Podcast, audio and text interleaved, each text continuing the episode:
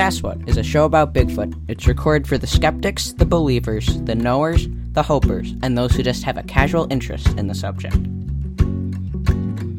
For more information, visit our Facebook page.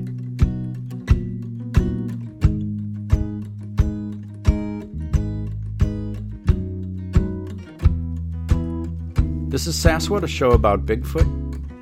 I'm one of your hosts, Mark Matsky. Today I'm joined by my son, Andy. Greetings. How are you doing today? Great. Are you? Yes. That's awesome. We are coming to you live from Sasquatch Tower, the recording studios, the palatial estate, snow gently drifting to the ground. It's just been that type of winter. We went uh, shoe shopping Yes, today. that's what I was gonna say. Is it's I'm very happy because shoe shopping finally paid off our two day hunt for shoes, which maybe proves we can't find anything. But um, we did find shoes after lo- a long hunt through Gabriel Brothers, Target. Finally paid off for basketball shoes, and believe it or not, it was Walmart that won. Where are Andy's basketball shoes prize? Now, the tie-in to this show with that is while we were at Walmart, we saw were those slippers or were those actual shoes? that- Slippers. Those, they were slippers. If they were shoes, I would want them. really. They looked like Bigfoot feet, but you said there was something else on, the, ta- tag. on the tag where the barcode is that has the price it said gorilla so i didn't think bigfoot or sasquatch was copyrighted but apparently it's gorilla even though i don't think gorillas have brown five-toed feet with the big toe. Yeah. uh, human. Yes. Well, and yeah there was no pinky off to the side it is. Walmart after It's all. I Walmart. mean, you see all kinds of things at Oh, yeah. Walmart that No comment, no Probably comment. podcast worthy, but not this podcast. walmartian podcast Yeah. Um, special hello to our radio listeners on uh, Wadsworth Community Radio, 97.1 FM. What's going on? nothing Is there, no it's fine. It's fine. The shadow figure's gone away. It's fine. Right as you look disappeared but it's fine. So, and the thing is with uh, the Wadsworth Community Radio, if you would ever like to just have the sensation of listening to the program live and you don't live in the Wadsworth area, they are on the Tune In Radio app. And so you could listen live at 8 on Saturday or Sunday night if you ever wanted to get that sense of live radio, which is always kind of a cool thing. Um, couple things I wanted to mention about upcoming shows. Uh, we had some exciting news this week. Uh, Dr. David Floyd has agreed to record with us for a future episode. Um, you got to meet and talk to Dr. Floyd at a previous Bigfoot conference. Any reflections on your experience with Dr. Floyd? the thing that I remember most is how thorough his talk was. It was really amazing. I think anyone who was there would realize it's that connection that's almost missing from around the world. You always hear the Native American connection, but this is like in Europe, the old stories that really no one, not no one, but no one pays attention to because we're all over here in United States and so it's really amazing to hear these stories that all line up with the common characteristics of Sasquatch that are from hundreds and hundreds of years ago from hundreds and hundreds and hundreds of miles away. And hundreds and hundreds of no. Lots of hundreds. Yeah, there's lots of hundreds in this talk. no, Pictures of $100 bills. hundred Bigfoots on. But he did, once, he yes. shared his presentation with you, didn't he? So you have the We have actual the PowerPoint file, slides yeah. and stuff. That's awesome. Yeah. Homeschool perks is one day we'll revisit that. right. Right. So uh, Dr. Floyd's going to be on uh, an upcoming program as well as Brian Borgman. And that's going to be a lot of fun because Brian is a toy inventor, a game inventor, also a composer, and has a number of albums to his name. Really great guy. And he has uh, joined with us on a number of festivals and conventions We have ended up moving in the same circles. I interviewed him once for G Fan Magazine and other cool stuff, and he's agreed to come on the show as well to talk about something that he's producing right now called Crypto Orbs, and I will let him describe what those are. But uh, also, we want to get his take on all things Bigfoot because I think he has some pretty interesting perspectives on things. So look for Brian coming up also, uh, probably this month. Uh, if not this month, then definitely into early February. We talked about early on, uh, well, last episode, we talked about having certain segments that we go through on the show, and certainly one of those that we want to uh, continue to hold up is a Sasquatch News Desk or a Bigfoot in the News type segment. And that's going to actually form the backbone of a large portion of today's show because we're going to go back through 2016 and talk about some of the big stories having to do with Bigfoot. Now, we owe a, a big debt of gratitude to uh, the Coast to Coast AM website, and in particular, Coast Zone, which is a newsletter that is sent out.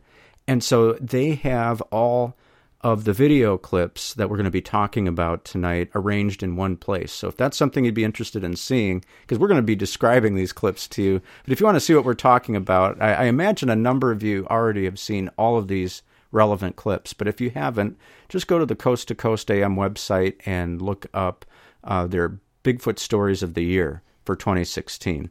So uh, without any further ado, we are going to kind of march back through 2016 and analyze and opinionize on some of the stories that made news uh, about Bigfoot uh, across the globe. So, where should we begin? I think we should start with the Eagle Cam video. Okay. I don't know why that's hard to say. Eagle Cam video. Um, this is the video that's of the Eagle Cam, the baby eaglets, as we've discussed on MO Radio before, if they're called eaglets or not. And they are right. They are. They are. We was I on the wrong side of that? No, you were on the right side. I was like, I don't know. Oh, and so I think it was strangely enough on an episode on the Flash. Maybe we got on this eaglet. Wow. Uh, I believe it. I believe it. um, and I think you might have live Googled it or Googled it later and just said eaglets. I was right, and I was like, huh? And I was okay. like, oh yeah. So, um, eaglets. That's the video, and in the background there is something moving. I think it moves from left to right. Uniform color, kind of seems like it stops and does something, and then moves, and it's very interesting. Now, when you say does something, that's not a euphemism for anything, is it? Mm-mm. Okay, good. Okay. Just clearing that up. No, it's just it appears to move in a different way than walking. Hmm. And like just ties its shoe or really something. It like doesn't it? Have you noticed in the video? Well, it kind of yeah. stops mid path, right? And kind of moves. Yeah, yeah. You, would I imagine that being? I don't know that this is true. It, it's like it's waving. Well, you know, you yeah. know, like when, uh, and I guess bears do this too when they scratch their back against a tree. Mm-hmm. That's what I imagine it is. Although the resolution is mm-hmm. very poor, so you could just be stopping for a moment. But I know what you're talking about. Did you get what website this was from? Yes, is outdoorhub.com. Okay, so this was posted on Outdoor Hub, and it's of the video and I believe they noticed it and then said it was, it was Bigfoot. Yeah, it's a uh, Platte River State Fish Hatchery in Michigan. Did you say that already? It, I got Platte River State. Yeah. Okay. I think I don't I know. I have I forgot to look if that's Upper Peninsula or Northern Lower, but mm-hmm. anyway, it's it's in Northern Michigan. Now, something I do have to point out is if this is this is from a video set uh place where they, you know, they have the maybe a live stream or something and then they post it. If someone would have watched videos in the past and kind of spotted where everything is, it is in the clearest point of where something could be walking and you see it. It's this bare patch of trees on a more skeptical side and more of someone hoaxing it side. It's in the about the clearest part of where something could be and someone go, oh, that's that's Bigfoot. But to be honest, it is something bipedal. There is no size because it's from above, and it's not that wide. But what do we really know about their size, except they're tall? And it's really. It could also be someone hunting, or not hunting, because I don't think they could hunt there, but someone walking through the woods. And just the illusion and the resolution just being coming up as a blob squatch. Yeah, the phrase that came to mind when I watched this video again and again was "out for a stroll," because, like you mm-hmm. said, it just whatever's in the video is not moving with any sense of purpose. I mean, it just seems mm-hmm. like it's meandering around, hopping off of a log at one point, and I don't know. I mean, I certainly I don't know that I can't say Sasquatch do not go out for strolls, but everything that I've ever read about them or heard about them, there's usually a mention of how fluid their movement is This and how it almost looks like they're gliding, especially when they're moving quickly. And this is like the opposite of that. He's just sort of out for a fun time. So I think it's inconclusive to say the least. I really like your theory of someone who is has watched that very camera mm-hmm. and thought to themselves, you know, if I walk in this certain area, it's possible that I could get on the camera. Not even necessarily in order to hoax a Bigfoot video, but just to, you know, get on the camera. And maybe it turned into something else. So I think as far as is this proof of Bigfoot or not, I think we were are both leaning in the direction of, Yes, I mean, of definitely yes. no, of- call a Smithsonian. All right, let's uh, let's move on. Next one was the Russian dash cam video, and in this one, you are in the car with the Russians traveling down a uh, snow-swept lane. VR experience. No. Can look around.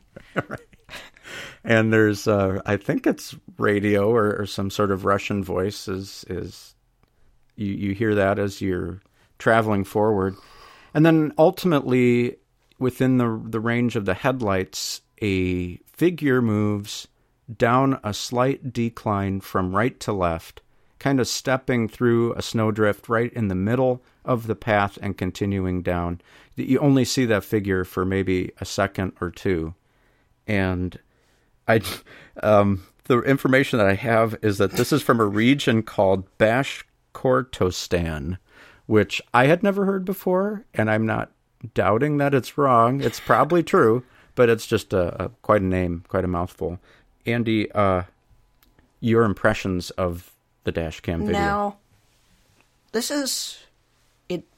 It's very unique in a sense of how you see it. For my, in my mind, if they were, you know, ho- hoaxing this, they'd have it right in front and slow. This is fast. This is not super fast glide movement, but it's moving from right to left over, I'd say, 10, 15 foot road in probably just a couple seconds. So to see it move that fast, you can't really gather much info except it appears to be short.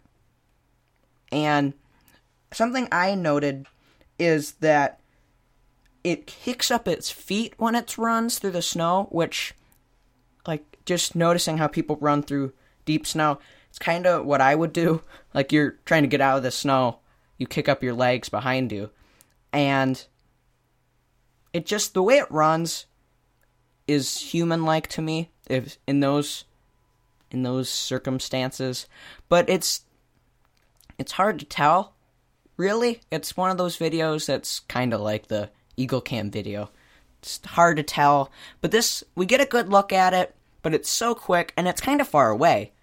But something i do have to note is that they run over the trackway not once but twice. And they stop. If it was me in the car and I just saw something in the snow, all white, run from right to left, regardless as if it looked exactly like a Bigfoot or a guy in a suit, I would not want to stop.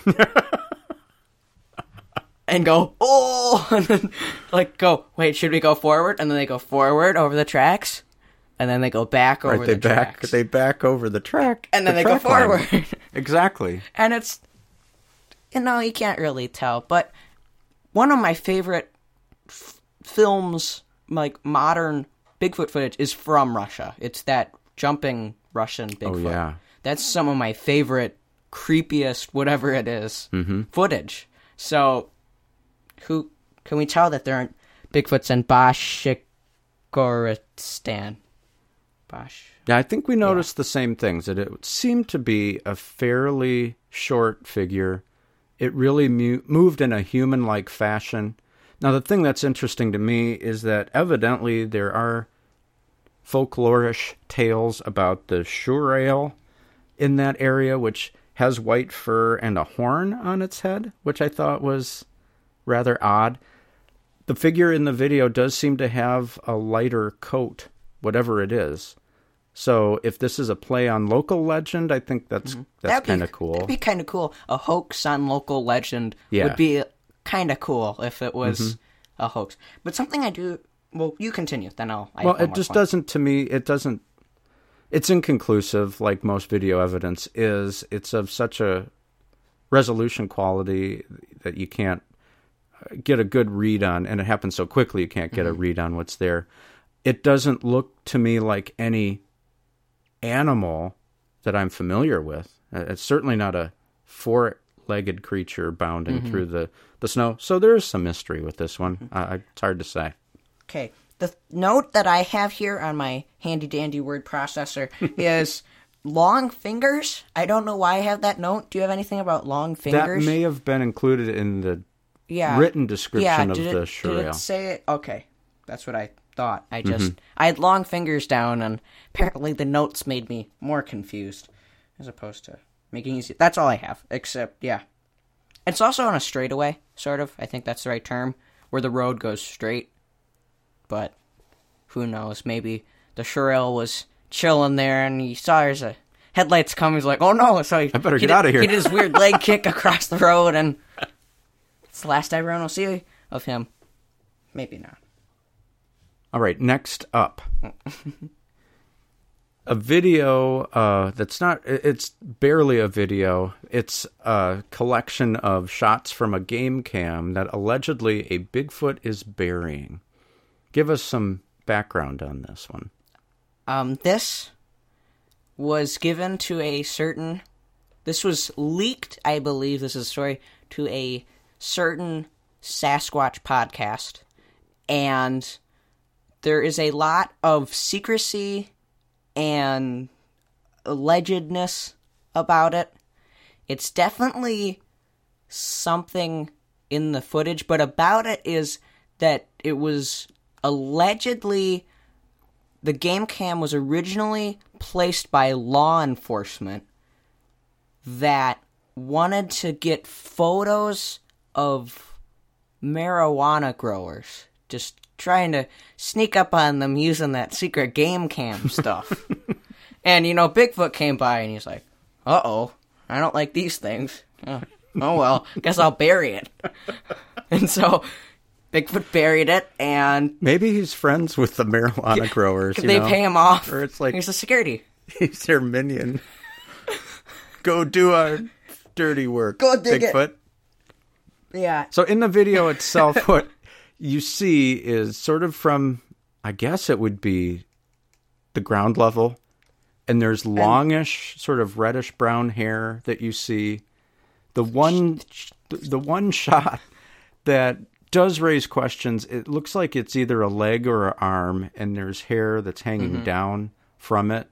I really wish that there'd be like a face shot or something, or like an eye, but I don't think you get any of that necessarily. But you just see some some hair, fur, and then some leaves, and that's pretty much and it. it's it's clearly in my mind what I saw was anthropomorphic, but whether or not that was a little bit of pareidolia involved, where I was told, "Oh, this is a Bigfoot," look for the signs of it being a Bigfoot, and I saw a hand. Did you see the hand with the leaves? There's kind of a bare hand. Maybe I, I I, don't- can't say conclusively. I don't know if Bigfoot. I haven't studied him long and hard enough to notice that he has bare hands and all the time. It seemed like it wasn't just the palm; it was like all his hand or its hand, and it maybe the marijuana grower saw the camera and was like, "We can't hide it without showing ourselves, so let's put on this ape costume I have lying around." And then people think it's Bigfoot and then it gets leaked out, or it's it's That's kind of interesting altogether. because that that puts the law enforcement officer in the clear. It's not as if Mm-hmm. a law enforcement officer was faking; it was the the growers themselves Yeah. doing the hoaxery, which is a great story in and of itself. If that's what the story is, that's a great story. But saying conclusively once again, I there's just not enough not enough material there. I think to make a decision. yeah. And I on the flip side of my own point, on contradicting my own point, would the marijuana growers want to attract Bigfoot people to where their marijuana growing crop is? So I could contradict myself with points all day. Yeah, well, I think now we know that it was placed 27 miles back in Sequoia National Forest. So, depending on where you start, you go 27 miles back. But that could be anywhere. But if you're really determined to find that, you could find the this camp. Okay, I think that's probably enough time It's it's 27 miles from Sequoia National Park. Wait, from the, from the entrance. yeah. from the little sign that says Yes, you are now it's in the, Sequoia. It's the park by the gift shop. it's a sign. Start there. We know. Um, British Bigfoot. yes, please. Now, this is the British Bigfoot footage. It's allegedly, and I believe this part is true. If it does show a Sasquatch, it is the first footage from the UK. And what we see in the footage is it's a guy who's taking a video of himself um, investigating tree structures which doesn't seem weird. You know, you'd want to get video, get scale, move back and forth. But what you see in the background, and this is what kind of gives it a little bit of credibility in my mind, is the fact it's not like, oh, look over there, it's a Bigfoot. But it's just in the background, you see a tree move from like really move. It's not like little movement, it's like swinging way right.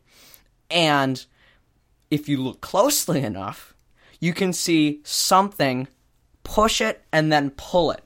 And then another allegedly turn its head and look at the camera. To me, this video is very weird, but I don't mean that to knock it because I don't not saying it's fake. It just seems very inconclusive. Um to me, just seeing that tree, whatever's causing it to sway that much is awesome in my mind. It's like just seeing this massive structure move. And the thing is, not a lot of other trees are moving. It's not like it's this big wind gust. He's like, oh, look at the wind. But there is. What is that? A motorcycle or Um, dirt bike, I think. there is other movement in the trees. Like the tree that's moving is like a little off center to the left. To the far left, there is some leaves moving, but I don't think that if a wind gust came and caused this big tree to move, that everything else would just be little movements. Yeah, I I'll be candid. When we started watching this video, because it's like a 12 minute video, because it shows you the footage and then takes you back. Because the first couple times through, I didn't see anything. It took me a second. I was. It took me the second. I yeah, was you're like, "Where's the tree?" I I'm don't like, huh? see anything happening in this. It, you know, and it had been pumped up in the introductory material as this really striking footage, and I didn't see what they were even talking about. took me- And then you said, "Whoa, look at the tree." So then I started to focus on the tree movement, and it really does seem to be quite unusual and not caused by wind. And then there does seem to be a large dark figure at the base of this tree, and you can even interpret some of the movements of that figure as causing the swaying. And the other thing that, well, I mean, all of that is to say, the more I watch it and the more I think about it, um, the more questions it raises. And I'm open to this as being possibly catching something truly unexplained on the camera. The other thing that I think really um, recommends itself is the fact that this is attached to a real person. Jason Parsons is named. He, I think, identifies Mm-hmm. himself in the video. So this isn't. This is unlike all the other videos we'll be talking about in the sense that there is someone that you could conceivably talk to Mm-hmm. and say, "Hey, what about that experience Mm-hmm. that you had?" So he's at least standing up and saying, "I'm the guy who obtained the footage, and this is what I think about it." And that makes this different than any of the other ones Mm-hmm. that we'll be talking about today. And I like the fact that he is willing to um, talk about this experience and and the fact that he I now if I'm if I got the story right, he didn't even see that figure there that day. Mm-hmm. He didn't. It was only later on that um, he caught that in the footage. Now this is this video clip is very similar to the Salt Fork footage from I don't know when, but Finding Bigfoot investigated. That's how I know. But um of where you see this big bulky thing shaking this tree. And the first thing I thought when I saw it was this is pretty much the same thing. Way, way down to how it looks. This big barrel thing moving this tree. But there is some things that the guy thinks he sees, which may be a little bit of just kind of seeing it too much. But it's very creepy and something truly weird that's going on with this tree. He didn't Photoshop CGI this tree moving because it's clearly this big tree moving, and whether it was being pushed by a giant wood ape of the UK, who knows? Hmm. But if there is a distinction between those two videos, I think it's in the Salt Fork video, the figure that's pushing that tree is working a whole lot Yes. harder than the figure in this British or UK video. Mm-hmm. You almost get the sense that it, whatever's pushing it is not expending a whole lot of energy, which is, and I think that's why the uh, the Salt Fork video has been sort of Mm-hmm. outed, I guess, as uh, or, or suspected as being fake, is because whatever figure is like mm-hmm. shaking it, it takes its whole body to do that. Now, there is something else that my notes say that I remember now is that it leans. The the creature leans, which it kind of it moves its arm and then it kind of pushes in with its body, which is very natural Makes a whole lot more sense. than just going uh, uh, uh, with Right, the arm. But right. He's like pushing it, and whether it's using two arms or just one, who knows? But it's pretty cool, regardless of if it's uh, creature or not. That tree is moving really weird. Yeah, it's it's plausible that something unexplained got captured on that film. As opposed to the next example, Although, which is the Indonesian waterfall video. um, something I Paint- have to say. Oh, go ahead. Um, you you want to explain the video? No, I wanted you to paint the picture Okay. for us. That's all. Picture yourself in Indonesia looking at a beautiful waterfall with the water falling down the waterfall. Some cheesy soundtrack music begins to play.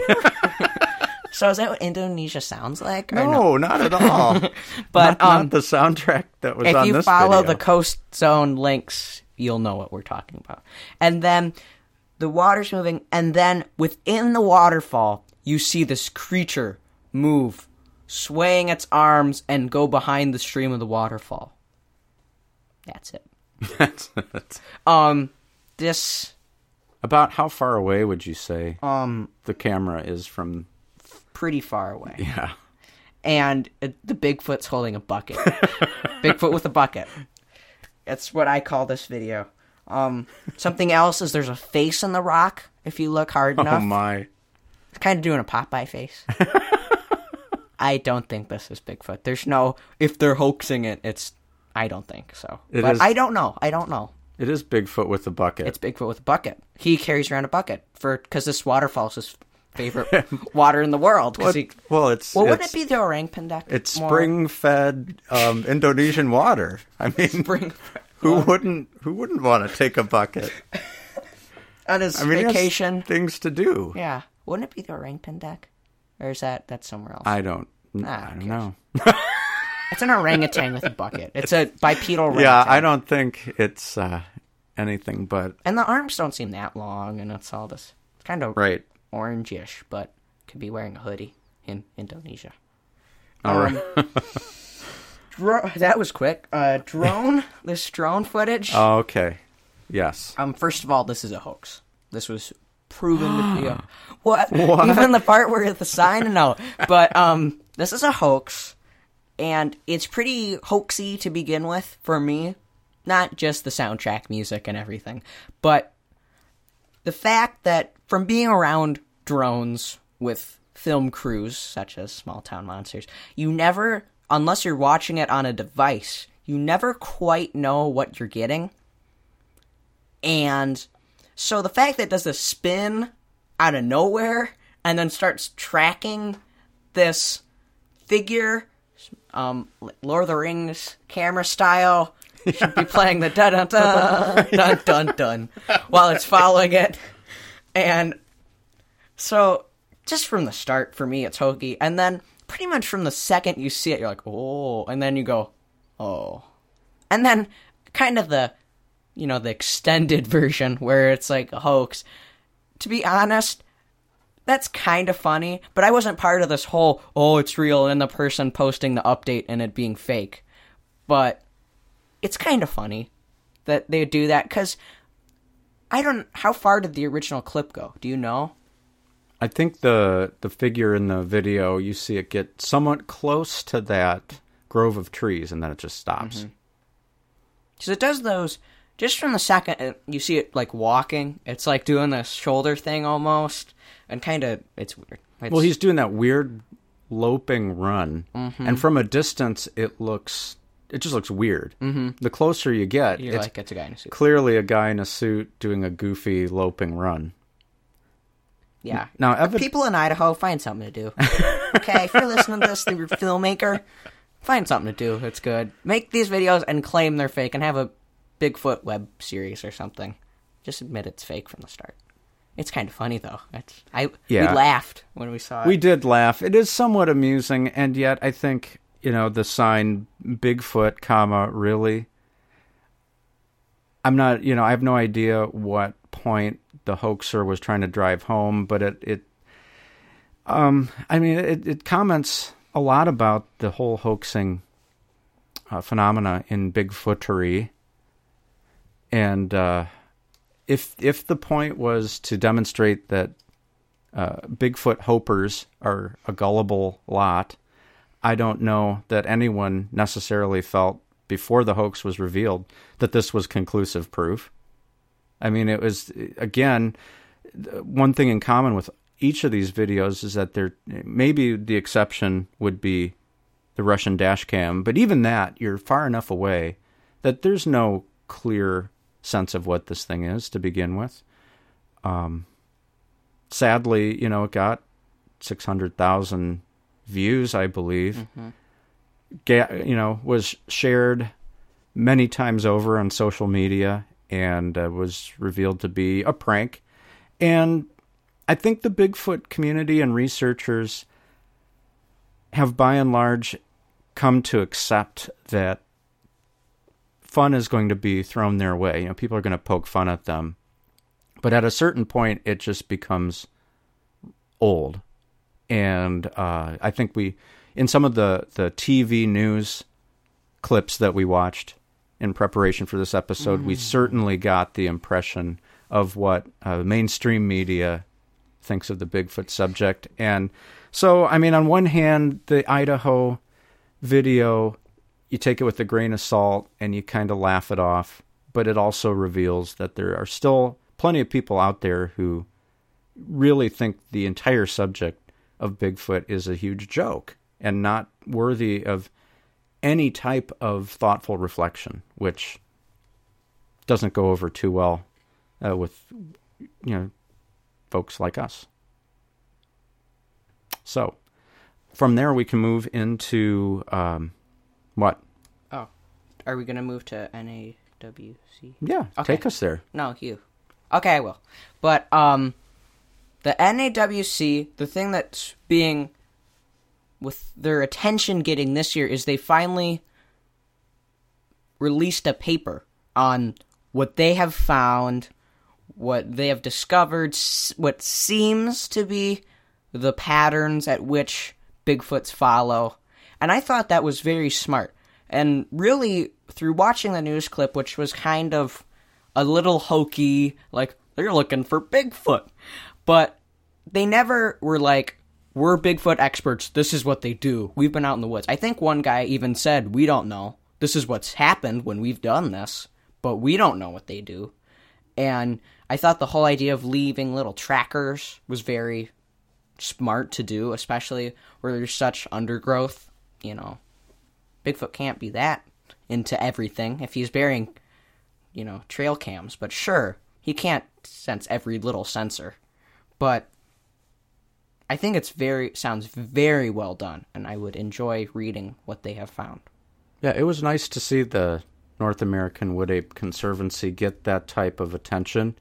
And this particular news clip that we saw was fairly balanced. I agree with you. There was a little bit, maybe towards the end, where you know you throw to the guy in the studio uh, of you know They're looking asking for Bigfoot. Yeah, sort of a jokey thing. But uh, yeah, and Brian Brown was on the clip, and uh, the Ouachita Project was the monograph that they issued. Very, very thorough document. I did read a goodly portion of it, and some of the conclusions that they come to or the evidence that is shared are, of course, things like wood knocks, uh, sort of the distressing distressing uh, rock rain is something that they described with the sort of corrugated steel, uh, sh- um, not sheds, but um, cabins that they stay in, and how there's a consistent, you know, throwing of rocks in their direction, which is uh, evidently a very primate type of behavior. And there's also suggested tool use that is in that monograph of like walnuts or other nuts that had been deliberately opened using a couple different stones, using leverage and, and so forth. And um, so a lot of serious research being done uh, by the NAWAC, and that uh, made the news this year, like Andy said, because of the release of that document. It's good to see serious research being publicized, such like that. I'm glad they're doing smart research, and then, and with that, admitting they don't know quite what's going on, but then going, "This is what we found," and I'm glad to see that's taking place and getting in the news. Speaking of which, another very serious report that made the news in the past year is uh, the the work of a professor named Mitchell Townsend and his presentation and the thing that has convinced him of the reality of Bigfoot is his discovery of uh, bone stacks in the area of Mount St. Helens, along with footprints in the uh, 16 inch range. And the conclusion that he's come to on the basis of not only the bone stacks, but the fact that he's found bite marks in the bones themselves is that you're dealing with a creature, whatever has been gnawing on these bones, has a bite ratio that's two and a half times the normal human mouth. Extrapolating both that and the footprint size, the number that he keeps bringing up is eight feet eight inches.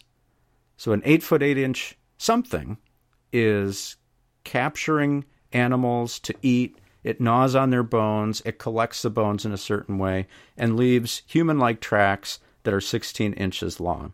And so he has written a paper about that. He presented it at the uh, 67th or 69th, I can't read my own writing, the 69th Annual Anthropology Research Conference in Tacoma, Washington. and his paper is available in total online. Um, it's a shared file, and you can get that link through the Coast to Coast AM website and their report on this. Oh, your thoughts on uh, the Mount St. Helens discoveries? Now, the thing here that really makes me happy is that this is not just a footprint find. This is not just some weird bones found.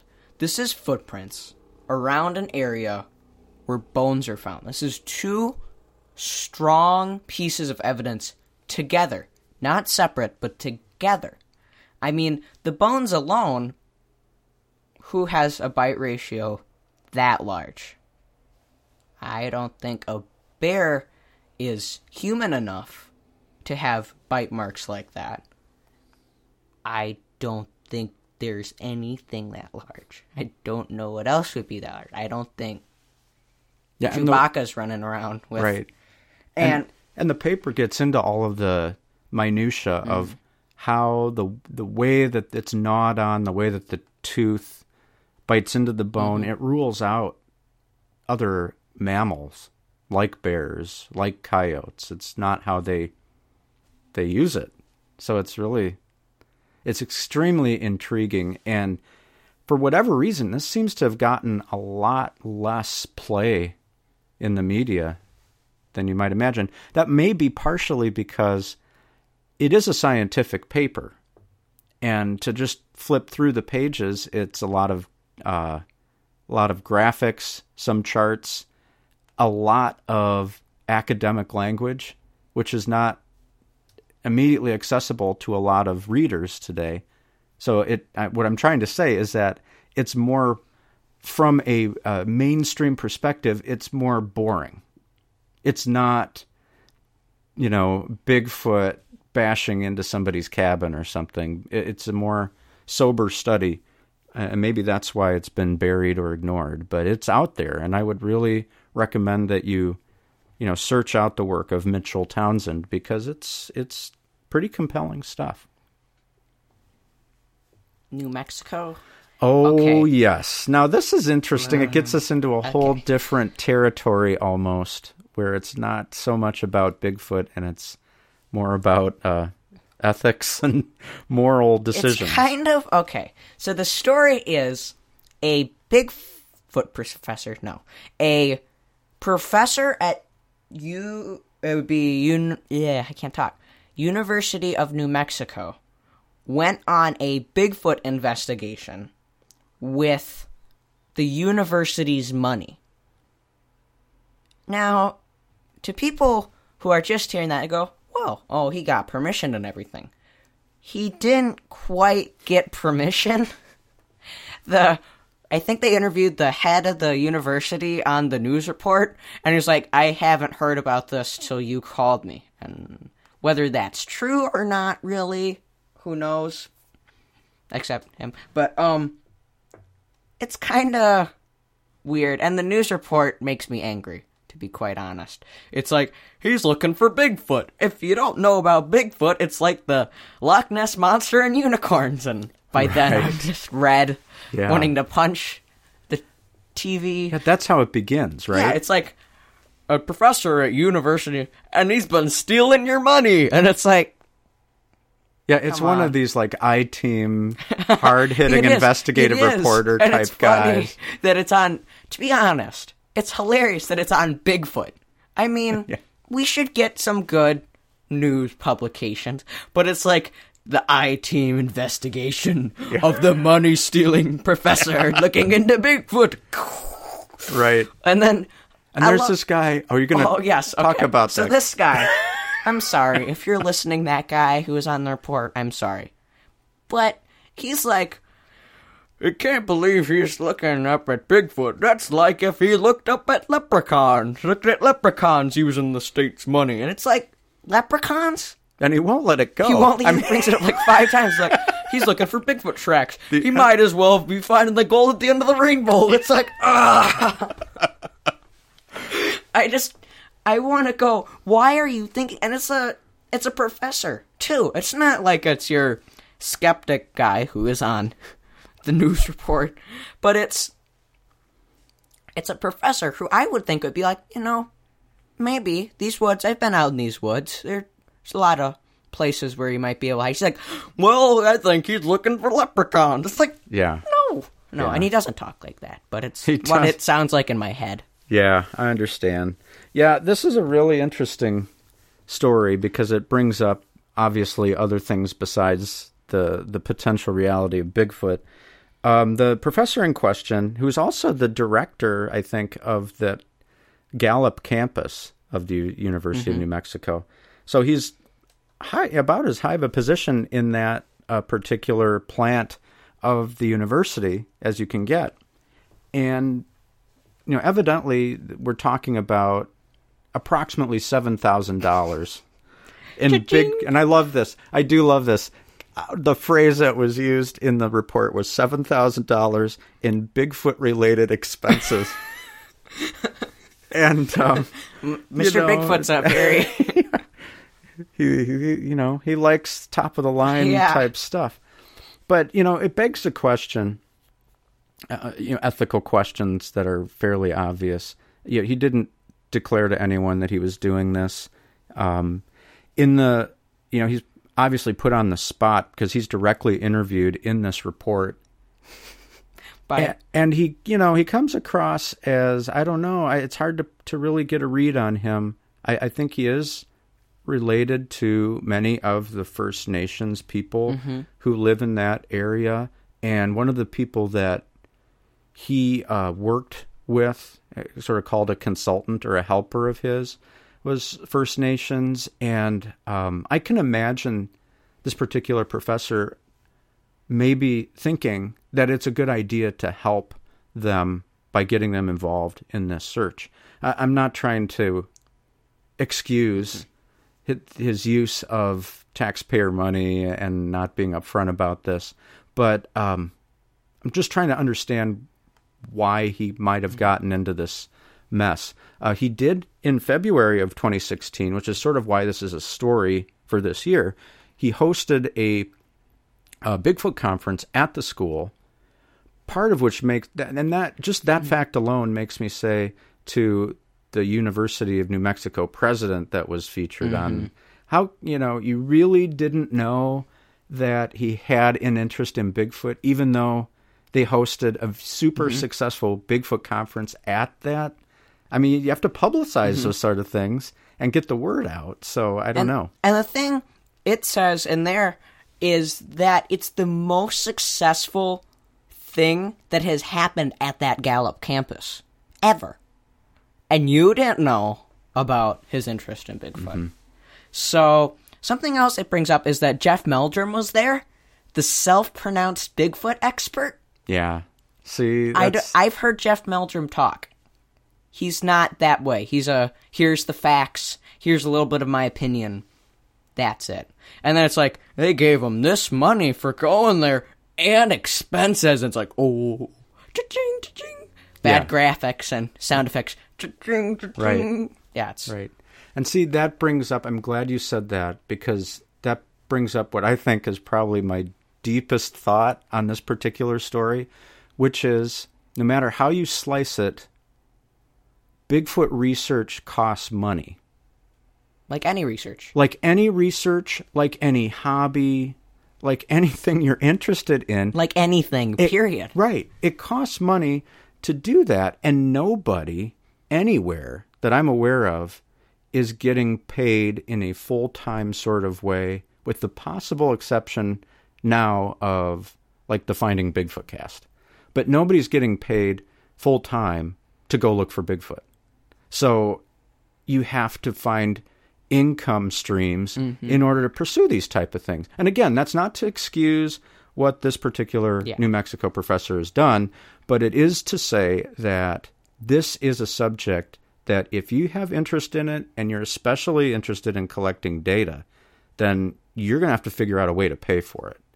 And that's why, you know, you have some of these organizations at conferences and so forth, and they're selling hats and t shirts and buttons and mm-hmm. stuff and bumper stickers, and people kind of get on them for doing that. But they've got to find a way to raise money. Mm-hmm. It costs to go to that conference. It costs for the table. You need to at least pay off the trip. So It's something people don't Mm-hmm. ever want to talk about. It seems like, and it, but it's there. And having Mm-hmm. lived on the side of it that you and I have, we realize that if you want to bring in someone, not a quote unquote expert, but somebody who knows what they're talking about, well, they're going to have to get here. Mm-hmm. They're going to have to need a place to stay. They want to eat while they're here. All those things cost money. So to say, you know, that, oh, Mm-hmm. he received this stipend for coming here, well, yeah. you any pay them for speaker coming. would come. Yeah, it's not. This is kind of a weird example, but if you went to a craft show and there's a group and they're selling their little craft, you're not going, "Oh, why'd they come here and sell their crafts?" Because it's a craft show. They come and sell things. And if you have a speaker who's the greatest inventor of the modern fabric, you pay them to come. You don't go, oh, it's just what I love. I'll just come and travel a thousand miles for free. You don't even have to pay my hotel. Yeah. I'll But the- give my stuff away for yeah, free once in go. there. but to be honest, what this what this guy did was it good? No, it was not good. You should ask for permission. You should maybe go and get a grant. Maybe if you try to, you know, go out and go, hey, I'd like to do this research. You have this money. Could I have some of it? Go through the normal channels as opposed to going, I'm in charge of this campus. I'm going to go out and use a little bit of the money. It's kind of unclear how he acquired the money from the college, from the people. Yeah. But Well, and the bottom line is it's shady. it's shady. And that shadiness then creates the opportunity for the Bigfoot subject to be totally thrown under the bus by this I team reporter or whatever He had a his big, name did he had big facial hair, or am I imagining Uh, it? like a big mustache? And so, you know, that that's obviously not a positive. And uh, like you said, is what he did good? No. Especially because if he's working with First Nations people, there seems to be ways that he could totally position this research as folklore study or something, you know. And, and in fact, maybe that happened and we're not getting the whole story. I'm willing to kind of leave that open ended. So the last story from 2016 is really sort of a cute one, I think. I think it's awesome. It's um, Remer, Minnesota. This is from March of the past year. Uh, they have designated themselves as the home of Bigfoot. And this is causing controversy. Why? Because people don't like Bigfoot. Here's what I have to say to Remer. Remer, keep up the good work. You're doing what needs to be done. Really, to just go, up, we're the home of Bigfoot. Yeah, that's how it is. Don't don't really have people come and go, oh, we're home Bigfoot. They went through the right channels. It wasn't like some person put up a graffiti sign, home of Bigfoot. It's like the Chamber of Commerce. Yes. Which the whole town sounds like the whole town's a Chamber of Commerce because it's only like 300 some Like people. 450 yeah. people. Yeah. Yeah, it's like so half the town is Chamber of Commerce. But it's they did officially. Let Right. them do it. What's the big deal? It's makes me happy that something like that is happening. Like with what Point Pleasant does. They have a fair, so well, a festival, but still. Do do that. Nothing there's nothing wrong with it. Haters are going to hate. Come on. Just let them hate. Let them. Hate. Wow. I, after that, I have nothing to say except thumbs up, Remer. Yeah. You get our vote. Yeah. Yeah. If you make a T-shirt, we'll wear it. Mm-hmm. All right. That is the the year in review, and a lot of cool stuff happened. Uh, I, I hope you enjoyed that walk down memory lane. We are going to next go to the Bigfoot bookshelf, and Andy selected this week's title. Uh, let us know about this particular volume, please. This book is called Tales of the Cryptids. It is investigated by Hall, Spears, and Young. And this is pretty much the book that got me into cryptozoology. Um, it is. I feel like I'm on Reading Rainbow. It feels like it's a very good investigation of what cryptozoology really is. It's not all Bigfoot, Yeti, Loch Ness monster. It's this creature, this real creature that science accepts as being real that was extinct 500 years ago that 200 years ago popped up again in this one animal. And it's really cool because it has a bunch of really good illustrations that I remember. Like, I'll be looking through this book and go, yep, I remember looking at that because we got this book from the Perry Public Library. I don't remember the first time, but it would be the book where I would check it out, return it, a week or two later, what seemed like a week or two later, go back, find the crypto section, find the book, check it out again. Um, and it's kind of cool because my copy of it is a library bound copy, so I I'll always have library bound copies. And the same authors did a Bigfoot book. I forget what it's called. Do you know what it's called? I think it's just Sasquatch. It's yeah, it's something Sasquatch, and that's a, also a very good book. I wish they would go into more cryptids.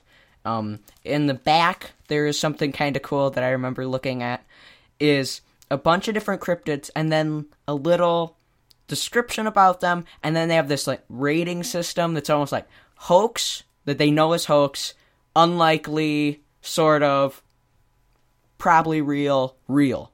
And I just remember reading those and being like, "What's that illustration of?" And then like, you know, moving my finger and going, "Yeah, I love this book." And it has like picture yourself stories almost in it. Like you're walking home from a friend's house and you hear this. You're gonna make a shortcut, and it's. I remember you reading that to me, and it's, it's a classic in my mind.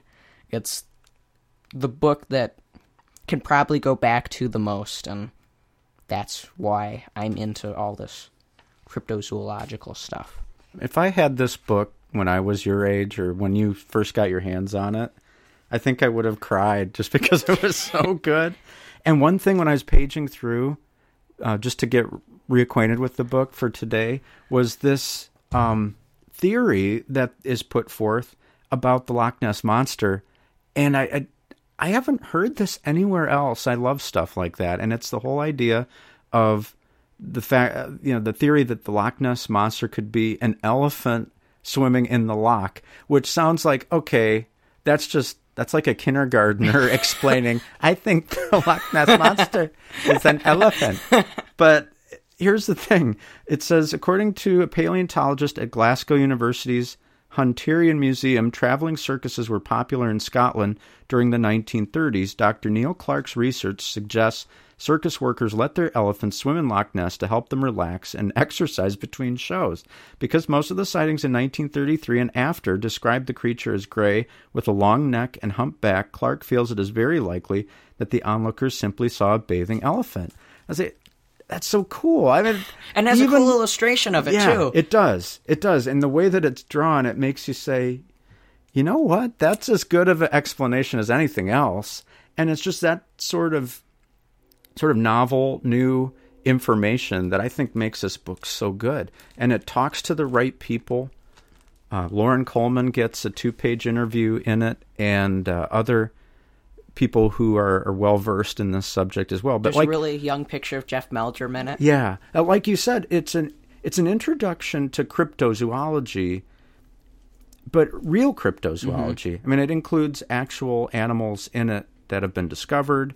Yeah, it's just really it's so well done. And the thing that makes it from a gr- a really good book to an outstanding book is the illustrations. Mm-hmm. Uh, Rick Spears, who's the artist who did the majority of the drawings in the book and just his expressiveness and there's that one picture i don't know if you're thinking of this one when you're talking about seeing pictures but it's like it's a color picture and it gives the impression that you're sitting around a campfire and bigfoot sort of has his hand raised like he's sort of shading himself from the firelight. That's just such a neat mm-hmm. picture and that this book is crammed full of those so. So if you're just into Bigfoot and you're like, I've been wanting to get more into cryptozoology, but I really don't want to read a big long book that may be, you know, sort of an introduction, but might be a little much over my head, pick up this book. It's a children's book, but like on the track of Bigfoot, we need simple explanations sometimes. So this book is perfect. I don't know why I'm holding it like this, but I'm holding it like I'm on the camera of reading Rainbow. um, this book is great. You need anyone who's like, well, I've seen that book before. If you can get your hands on this book, read it. Give us the title and the authors one more time. The title again is Tales of the Cryptids, and the authors are, or yeah, authors are Halls, Spears, and Young. Yeah, yeah. I don't know how to spell Young is okay. Yeah, Halls, Spear, and Young. Spears and Young. Okay. this is probably top five crypto books for me. Awesome. It's great. It is a great book. That about does it for us. I think we better uh, move on to other things today. But thank you very much for listening. If you would like to get in contact with us at the program, you can write us at saswhatmail at gmail.com. Like Andy said before, visit us at our Facebook page. We're also on Twitter at Saswhat Show. And uh, any final thoughts on 2016 in the world of Bigfoot? I think there was some very inconclusive things, but like with the bones, there are some things that maybe in a year or two, or maybe this year, we'll be hearing of again, and we'll maybe raise some new questions. So, for Seth Breedlove and the Small Town Monsters crew, for all those who are on the track of Bigfoot, this is Mark and Andy Matsky. Keep sharing your cryptid tales of things that may or may not exist.